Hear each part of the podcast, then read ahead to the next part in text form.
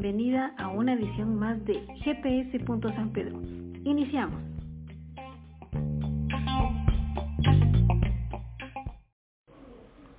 Muy buenas tardes, sean todos bienvenidos a una edición más de GPS. San Pedro y hoy es nuestra edición número 136. Así que preparen su corazón, preparen su sus oídos, su mente, porque Dios siempre tiene algo especial para cada uno de nosotros. Así que es, vamos a iniciar orando. Señor, te damos las gracias por permitirnos estar aquí reunidos el día de hoy. Gracias Señor porque siempre tienes un mensaje para nosotros y sabemos de que nunca salimos o nunca terminamos un programa sin haber recibido tu palabra. Ayúdanos a entenderlo, comprenderlo, aplicarlo, también a compartirlo, Señor. Te pedimos por cada una de las personas que se toman el tiempo para poder escuchar este mensaje, así como de las personas que se van conectando, Señor. Te damos gracias por todo lo que tú haces. En el nombre de Jesús. Amén y amén. Muy bien, estamos iniciando una nueva serie y en esta ocasión estamos en la serie de Efesios. ¿Por qué Efesios? Vamos a ver este libro específicamente de la Biblia en el cual vamos a aprender mucho de lo que Dios tiene para cada uno de nosotros. Así que vamos a iniciar y para poder comenzar queremos ponerles un poco en contexto de lo que es Efesios y de, bueno, les voy a dar unos datos como, no sé si curiosos, sino que a mí me, me llamó mucho la atención cuando dijimos Efesios, bueno, sí es Efesios, pero bueno, sí es Efesios porque fue escrita por, por Pablo, ¿sí? Y es el décimo libro del Nuevo Testamento, o sea, en el orden de que si tú, si tú empiezas a ver la Biblia del Nuevo Testamento en adelante, es el décimo libro. Y, como lo mencioné hace un momento, se supone o se acredita que fue escrito por Pablo, por supuesto siempre inspirado por el Espíritu Santo, y fue dirigida a la iglesia de Éfeso en Asia Menor. Yo tenía un poco de dudas, no, no dudas, sino que curiosidad que mencionan esto de Asia Menor. ¿A qué se refería con Asia Menor? Y viendo, leyendo y investigando un poco, se refería específicamente a, bueno, sabemos que es Éfeso es como una ciudad, un pueblo, un lugar, o se referían a Éfeso o también se lo referían como Asia Menor. ¿Por qué? Me di a la tarea de buscar en el mapa y Éfeso en la actualidad es lo que hoy conocemos como Turquía. Y si nos damos cuenta, Turquía sabemos que hay una parte en Europa y una parte en Asia. Y en este caso, porque, porque es Asia Menor, porque en ese entonces, yo, bueno, yo así lo veo, en ese entonces, si una persona o las personas que querían pasar de Europa hacia Asia, sí o sí tenían que pasar, eh, bueno, una de las rutas principales era pasar por Éfeso. Entonces, por eso le dicen Asia Menor, porque era como que la entrada para poder ir hacia Asia, para poder llegar hacia Asia. Entonces, por eso le dicen Asia Menor, porque tenías que pasar por ahí. Y otro dato que se, cree o se estima que el libro de, de Efesios fue escrito alrededor del año 62 después de Cristo. Aproximadamente eso fue la fecha, se tiene la fecha aproximada en que, en que Pablo escribió. Otro dato desde otro dato es que desde Éfeso se extendió el Evangelio para el extranjero, es lo que les mencionaba, casi en toda Asia, según Hebreos 19.26, en Hechos 19.26.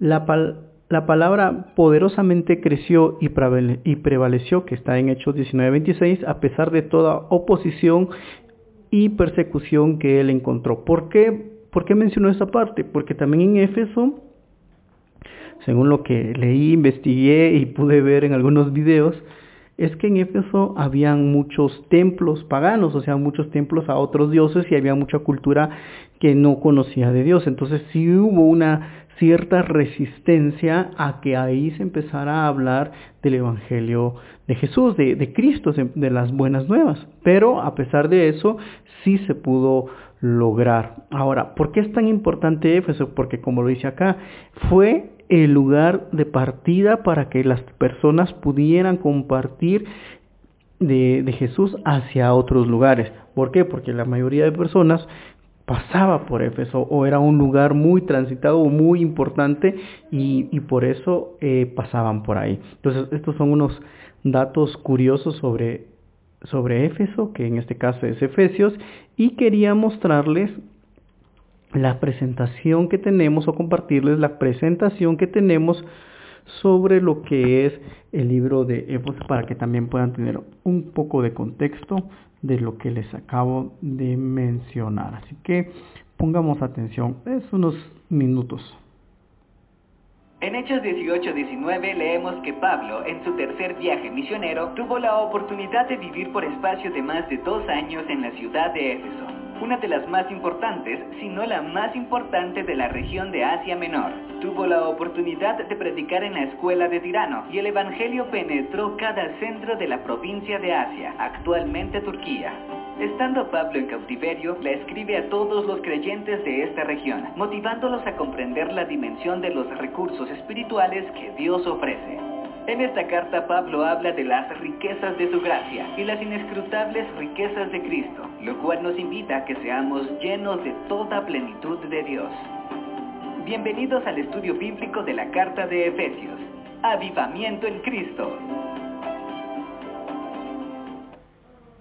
Muy bien, como les mencionaba hace un momento, a eso nos referíamos. Y eso es lo que queremos compartir el día de hoy. Y cada episodio que vamos a tener, vamos a ir viendo parte de los, de los libros de, de, de Efesios. yo sé que no podemos abarcar a su totalidad, pero vamos a tratar de ir en orden y poco a poco para poder avanzando. Algo que me impactó es de que cuando fue escrito este libro de Efesios, como lo bien lo mencionaba, fue en el tercer viaje de que tuvo Pablo hacia ese lugar, o sea, la tercera vez que llegó. Primero fue una vez, fue una segunda vez donde estuvo más tiempo y una tercera ya, ya, ya, ya escribió el libro. Pero algo, un dato importante es que Pablo, Pablo escribió este libro de Efesios cuando él estaba preso. O sea, también tenemos que tener ese contexto para poder entender cómo era el lugar, dónde estaba situado el lugar, cómo se consideraba ese lugar, en qué situaciones estaba Pablo, en qué situaciones vivían eh, los, los efesios, o sea, las personas que vivían ahí. Y creo que todo este contexto con el que podemos entender este libro, creo que también nos ayuda a poder comprender de una mejor manera lo que Dios quiso decirles a esas personas que al mismo tiempo también aplica, por supuesto, a nosotros. Y para eso vamos a, leer Efesios 1 desde el 1 hasta el 14. En total es lo que vamos a leer el día de hoy, pero lo vamos a ir leyendo por partes. ¿Qué quiere decir? Que lo vamos a dividir en cinco partes y vamos a ir leyendo una parte, hacemos una pausa, lo estudiamos, lo meditamos y luego continuamos a la siguiente parte. Para el total vamos a hacer o vamos a dividirlo en cinco partes el día de hoy, o sea, vamos a tocar cinco puntos sobre el libro de Efesios el día de hoy. Y el tema como general, si lo quieres ver de esta forma, es mi posición como creyente en la gracia de Dios. Eh, que está basado, que lo que vamos a leer en Efesios 1, del 1 al 14. Y luego da, por supuesto, en Efesios 1 y 2, Pablo da la bienvenida, le da los saludos a las personas y vamos a empezar a leer desde el versículo número 3 que dice lo siguiente. Bendito sea el Dios y Padre de nuestro Señor Jesucristo, que nos ha bendecido con toda bendición espiritual en los lugares celestiales en Cristo. Y vamos a hacer una, la primera pausa acá y vamos a meditar. Lo voy a volver a leer para que podamos entender. Dice, bendito sea el Dios y Padre de nuestro Señor Jesucristo. Si nos damos cuenta, inicia ya bendiciendo a Dios. Y luego dice que nos ha bendecido que nos ha bendecido a nosotros con toda bendición, o sea, que nos ha bendecido a nosotros con otras bendiciones, con toda bendición espiritual en los lugares celestiales en Cristo Jesús. Y aquí hay algo que, que vamos a ir desglosando. Entonces, viene una bendición divina, o sea, viene una bendición de parte de Dios. Ahora, Dios, el único bendito es Dios lo siguiente, Él es el que nos bendice. Si nos damos cuenta, la bendición de dónde viene? De parte de Dios. Y eh, porque, él, porque Dios es la fuente de bondad y de amor y tiene hacia nosotros. ¿Quiénes son los bendecidos? Tú y yo, o sea, los creyentes, los que creemos en Cristo Jesús, somos las personas que vamos a ser beneficiados o bendecidos, que somos nosotros. Ahora, ¿cuáles son esas bendiciones que menciona? Todas las producidas por el Espíritu Santo. O sea, todas esas bendiciones que el Espíritu Santo te puede dar, porque si leemos, hay una parte donde dice que nos ha bendecido con toda bendición espiritual. O sea, Dios te ha bendecido de forma espiritual. Entonces, y esas bendiciones que son eh, que son los frutos del amor, los frutos del espíritu, que es otro tema, pero para que podamos entender. Y luego, ¿de dónde viene esa bendición o cuál es el origen? Viene del cielo, que es algo sobrenatural que viene hacia nosotros. Ahora, ¿quién es el, quién es el que se encarga de bendecirnos? Que es, y es la última condición que dice toda, toda bendición espiritual en los lugares celestiales en Cristo Jesús. ¿Qué quiere decir esto? Que nosotros podemos llegar a recibir esas bendiciones siempre y cuando estemos unidos o creamos en Cristo. Y este solo es el primer, eh, el primer capítulo, perdón, primer capítulo y el primer versículo que estamos estudiando. Ahora, ¿por qué leemos esto? ¿O por qué meditamos esto? Porque muchas veces nosotros pensamos que no hay bendición para nosotros, que no le importamos a nadie, que no tenemos dones o que no podemos hacer nada. Pero si nos damos cuenta, solo en este versículo, todas las bendiciones que Dios quiere darnos, que tiene listo y nos quiere dar a través de Jesús.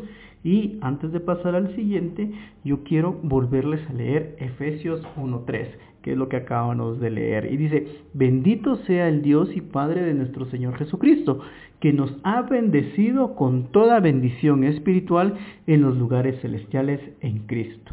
¿Te das cuenta? Eso es lo que Dios quiere para nosotros, bendecirnos. Quiere darnos esa bendición hacia nosotros siempre y cuando nosotros podamos creer en Cristo y que tenemos que tener en cuenta que esa bendición viene de parte de Dios a través de Cristo y qué es lo que quiere hacer con cada uno de nosotros. Ahora, leamos la segunda parte que yo les mencionaba, que estamos, vamos a leer en este caso, en este momento, Efesios del 4 al 6, y dice lo siguiente, porque Dios nos escogió en Cristo antes de la fundación del mundo para que fuéramos santos y sin mancha delante de Él. En amor, nos predestinó para adopción como hijos para su para sí mediante Jesucristo, conforme a la buena intención de su voluntad, para alabanza de la gloria de su gracia que gratuitamente ha impartido sobre nosotros en el amado.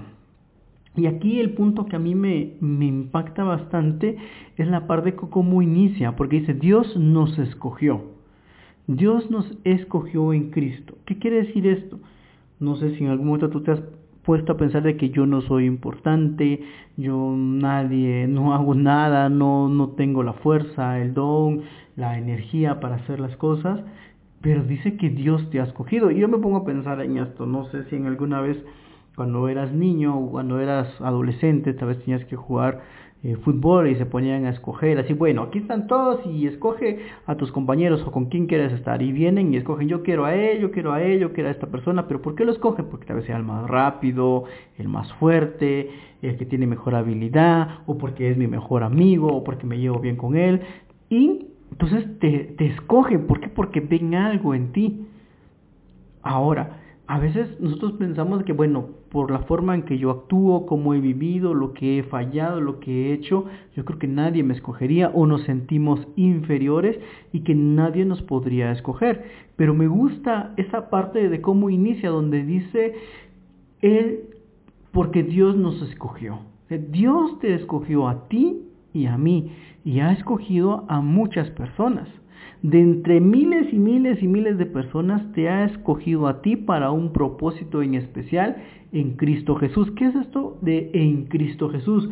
Que si tú te unes a Cristo vas a poder llegar a cumplir ese propósito que Dios ha escogido para ti. Entonces es importante de que tú te sientas escogido, de que Dios vino no fue al azar, no fue casualidad, no fue suerte, no, si tú estás escuchando este mensaje es porque Dios te ha escogido, Dios te ha llamado y Dios tiene algo especial para ti. Y quiero volver a leer la parte nuevamente el versículo 4 y 6. Y dice, porque Dios nos escogió en Cristo antes de la fundación del mundo para que fuéramos santos y sin mancha delante de Él en amor. Y quiero hacer una pausa acá, porque dice que nos escogió antes de la fundación del mundo. ¿Qué quiere decir esto?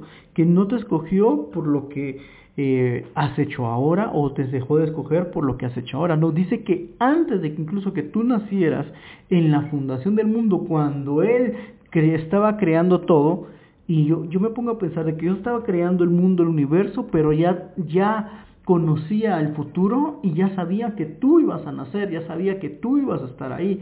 Y te digo esto porque tal vez tú piensas, no es que yo no tuve que haber nacido, o por qué nací en ese tiempo, podrías haber llegado a pensar que sucede, yo fui un error, no, no debía haber nacido, mis papás hicieron esto, mi mamá hizo aquello, mis padres les pasó a esto, y tal vez no te sientes amado, pero dice acá que antes, antes, en la fundación del mundo, Dios te escogió. Y te escogió para que fueras santo y sin mancha delante de Él. O sea, Él te escogió porque eres importante y sabía que podías hacer muchas cosas.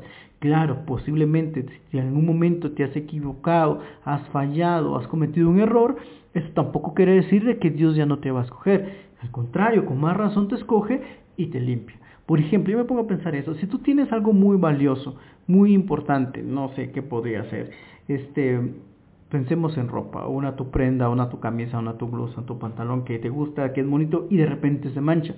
¿Tú lo dejarías ahí para que, ah, ya se manchó, ya no?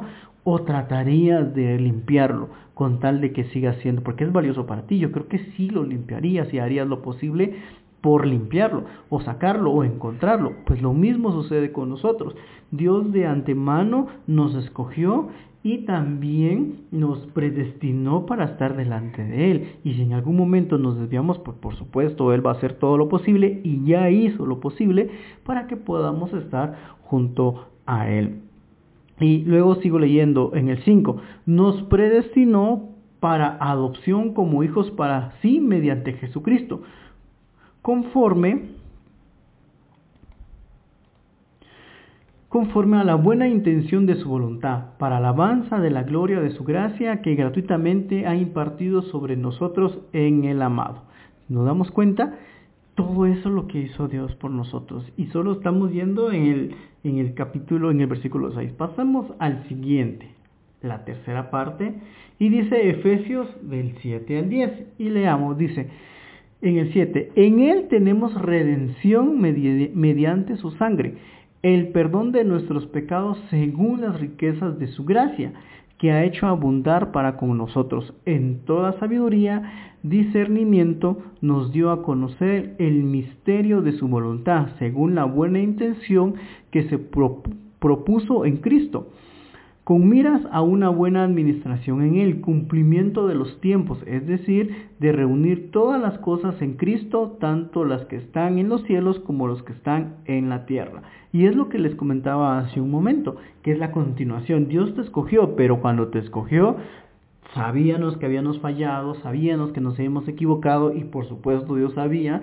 de que a pesar de que Él nos predestinó y nos escogió en la situación en la que nos encontrábamos no era la mejor. Y es por eso que empieza en el versículo 7 diciendo, en Él tenemos redención mediante su sangre. ¿De quién se está refiriendo en Él? En Cristo. De que a pesar de que te escogió, te eligió, te predestinó, fallamos, pero al mismo tiempo él manda la redención a través de la sangre de, Cristo. ¿Qué quiere decir esto? Que a través de la muerte de Jesús nos limpió de todo pecado, por eso dice redención de su sangre, nos limpió de todo pecado, nos sacó de donde estábamos para que pudiéramos poder estar delante de Él. Porque si recuerdan, ah, en el versículo anterior mencionaba que pudiéramos estar delante de Él sin mancha, llenos de amor, pero nosotros estábamos manchados por el pecado y es por eso mismo de que nos envió a su Hijo para que podamos estar bien delante de Él. Por eso dice acá, en Él tenemos redención mediante su sangre, el perdón de nuestros pecados según las riquezas de su gracia. Y acá habla, menciona de su gracia. Recordemos que la gracia es un regalo inmerecido que se nos fue dado, que es la salvación, que es para poderla recibir es simplemente creer en Jesús. y luego dice que ha hecho abundar para con nosotros, con toda sabiduría y discernimiento. Nos dio a conocer el ministerio de su voluntad según la buena intención que se propuso en Cristo. Ahora, también tengo en cuenta de que cuál es su buena voluntad, cuál es el deseo de Dios, que nosotros un día podamos regresar en Él, que podamos creer en Jesús, que Él vino a morir por nosotros y que va a regresar por cada uno de nosotros en algún momento para poder estar en la eternidad con Él. ¿Y cuál es ese plan misterioso? De que tú y yo podamos regresar a la eternidad. Y pero puedes decir tú, pero mira, ya pasaron dos mil años, ya pasaron muchos años, y eso es lo que dijeron mis papás, mis abuelos, mis tataranietos y mis bisabuelos, y, y no se ha cumplido. Pero si tú crees, a pesar de que tal vez muera, o que muramos, porque al final posiblemente podamos morir y no, no lleguemos a verlo en ese momento cuando venga, pero cuando sintamos vamos a despertar en la eternidad con Jesús.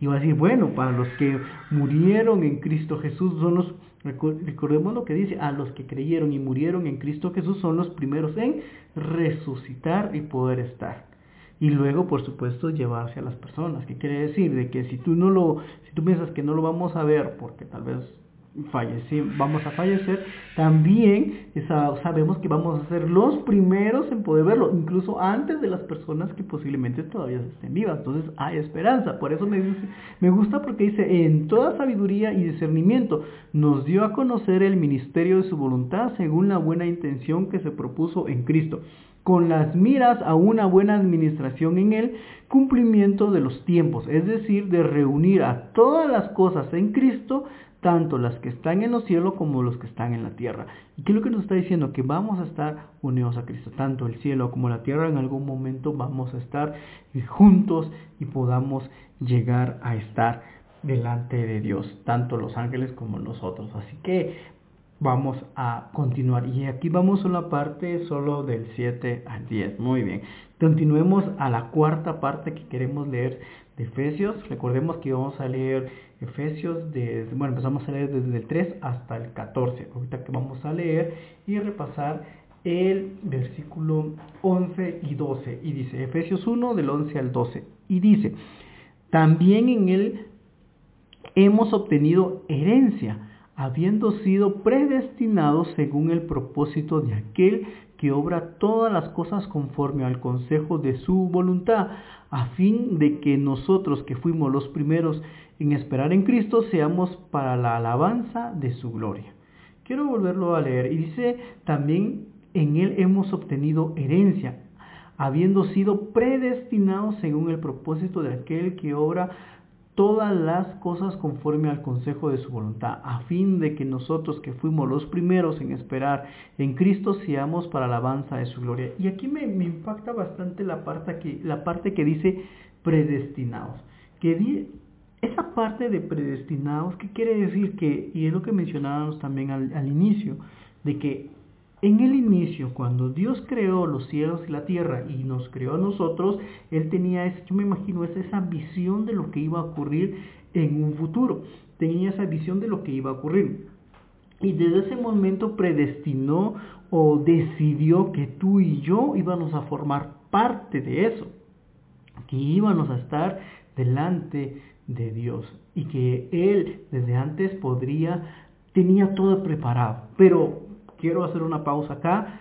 Esta parte de predestinados quiero compartirles una cápsula teológica, una cápsula que donde el pastor Frank Sainz, que es nuestro pastor, nuestro que nos orienta en los GPS, donde él detalla mejor esta parte de predestinados. Así que vamos a les voy a compartir para que puedan ver esta parte.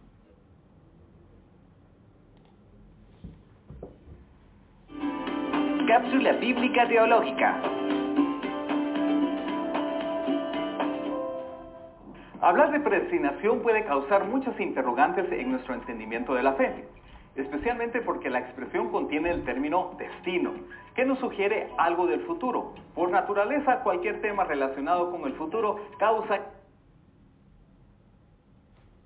incertidumbre en nuestros pensamientos. Hoy la analizaremos brevemente proviene del griego pro orizo, que es una conjunción de dos términos, pro cuyos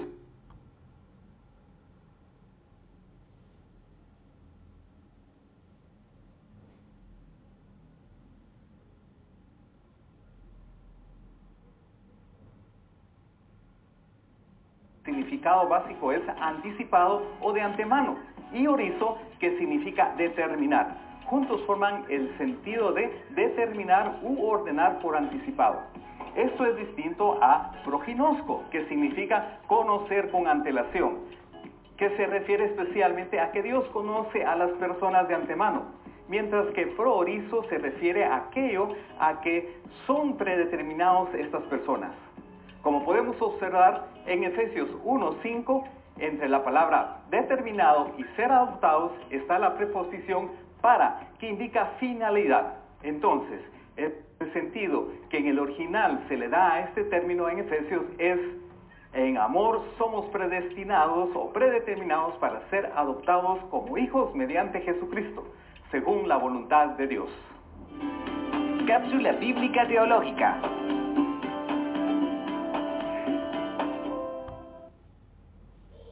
Muy bien, entonces ya de la, de la palabra o de las palabras de nuestro pastor Frank Sáez, creo que queda más claro. Y bueno, continuamos al siguiente, mm, al siguiente punto, al punto número 4, a la cuarta parte de lo que queremos leer. Bueno, a la quinta parte ya, porque ya estamos finalizando la quinta parte de lo que queríamos compartir el día de hoy, que nos estamos enfocando ahora en Efesios 13, 14, que dice lo siguiente, en él también ustedes, después de escuchar el mensaje de la verdad, el evangelio de su salvación y habiendo creído, fueron sellados en él con el Espíritu Santo de la promesa, que nos es dado como garantía de nuestra herencia, con miras a la redención de la posesión adquirida de Dios para la alabanza de su gloria.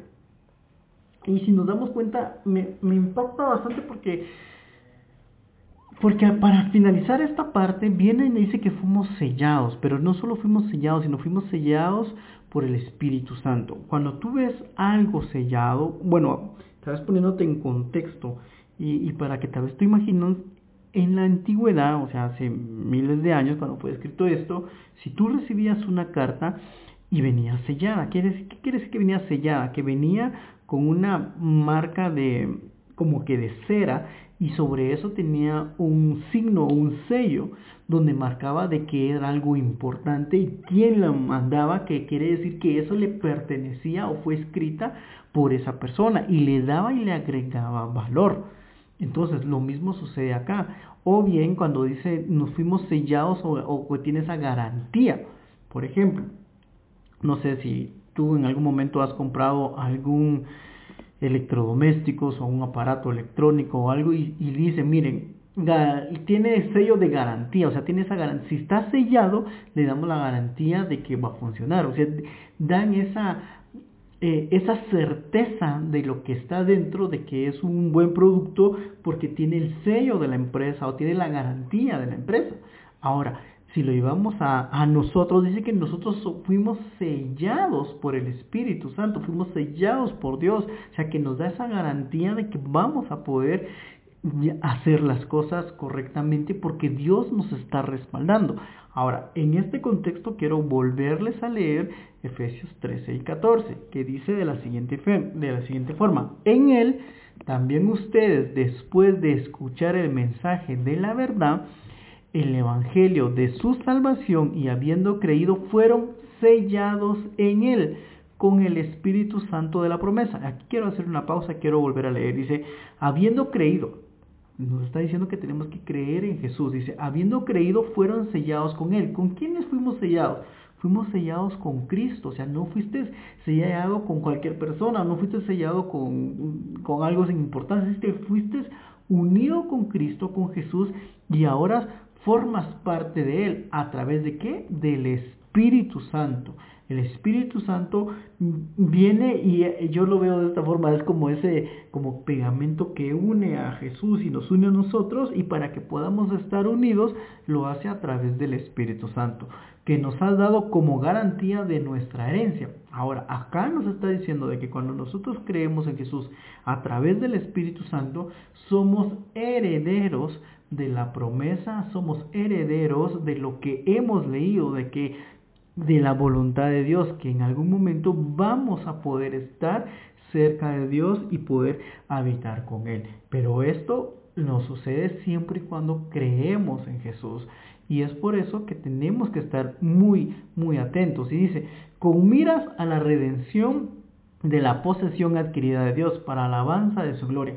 Y recordemos que todo lo que sucede, hagamos, veamos, es para darle la gloria a Dios. Y, algo muy importante es que si nosotros hoy creemos y somos salvos, no fue por nuestras acciones, no fue para darme la gloria a mí de que yo pude salir adelante de mis vicios, de mis problemas, de lo que sea que, que estuviera viviendo, sino que era para dar la gloria a Dios, que Él fue el que hizo para que nosotros pudiéramos seguir adelante. Así que sigamos adelante. Y bueno, esta es la primera parte, el primer episodio que queríamos compartirles sobre el libro de Efesios que les mencionaba hoy es mi posición como creyente en la gracia de Dios. Cómo yo recibo esa bendición, como yo fui escogido, como yo fui redimido, perdonado, como yo fui predestinado y al final como fui yo sellado a través de Jesús, en Jesús a través del Espíritu Santo. Y yo quiero hacerles este mapa mental y quiero que ustedes, les quiero hacer unas preguntas para que ustedes reflexionen por un momento sobre lo que hemos hablado el día de hoy. Y te pregunto, ¿qué te hace sentir que has sido bendecido con toda bendición espiritual? ¿Cómo te sientes tú al saber que has sido bendecido? Me, me, pongo a pensar que a veces les preguntan a las personas, mire, cuando se ganan algo, un premio, un regalo, ¿cómo te sientes haber ganado? Yo soy feliz de que gané, de que Ahora yo te pregunto, ¿cómo te sientes de no haber, bueno, de haber ganado, haber recibido la bendición, no de una persona, sino la bendición de Dios? ¿Qué te hace sentir eso? Eso nos tendría que llenar de gozo y alegría. Ahora, quiero que pienses en esta otra pregunta para que reflexiones. ¿Qué produce en ti el que ya eres aceptado como hijo amado de Dios?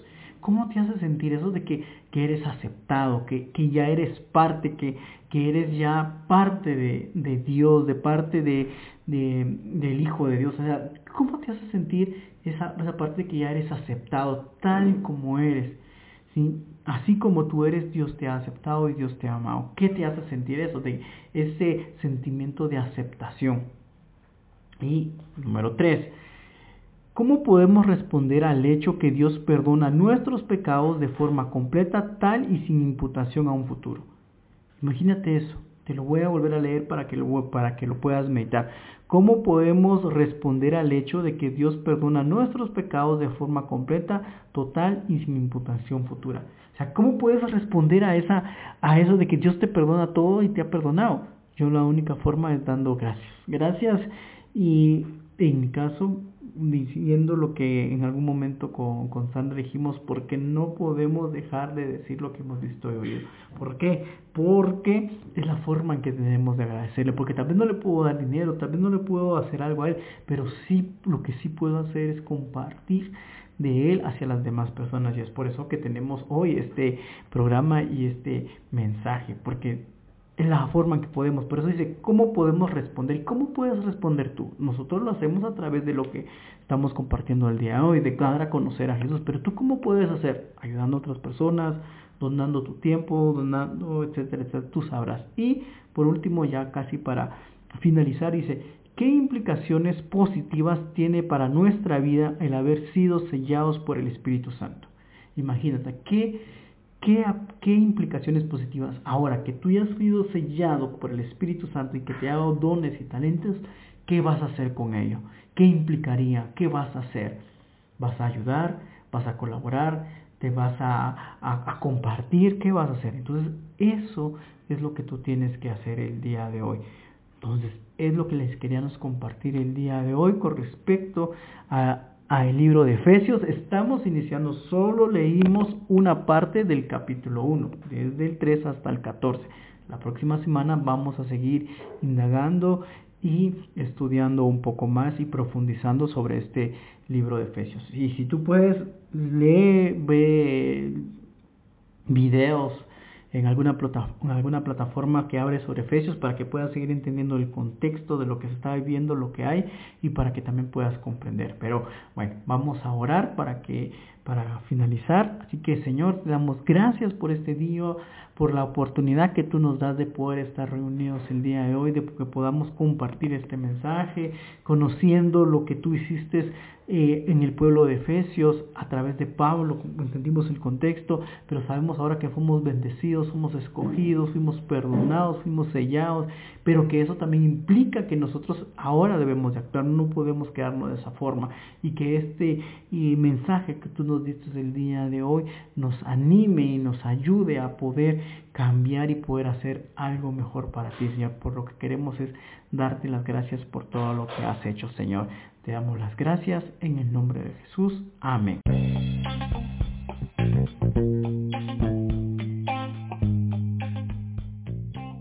Te invitamos a que no te pierdas la siguiente edición.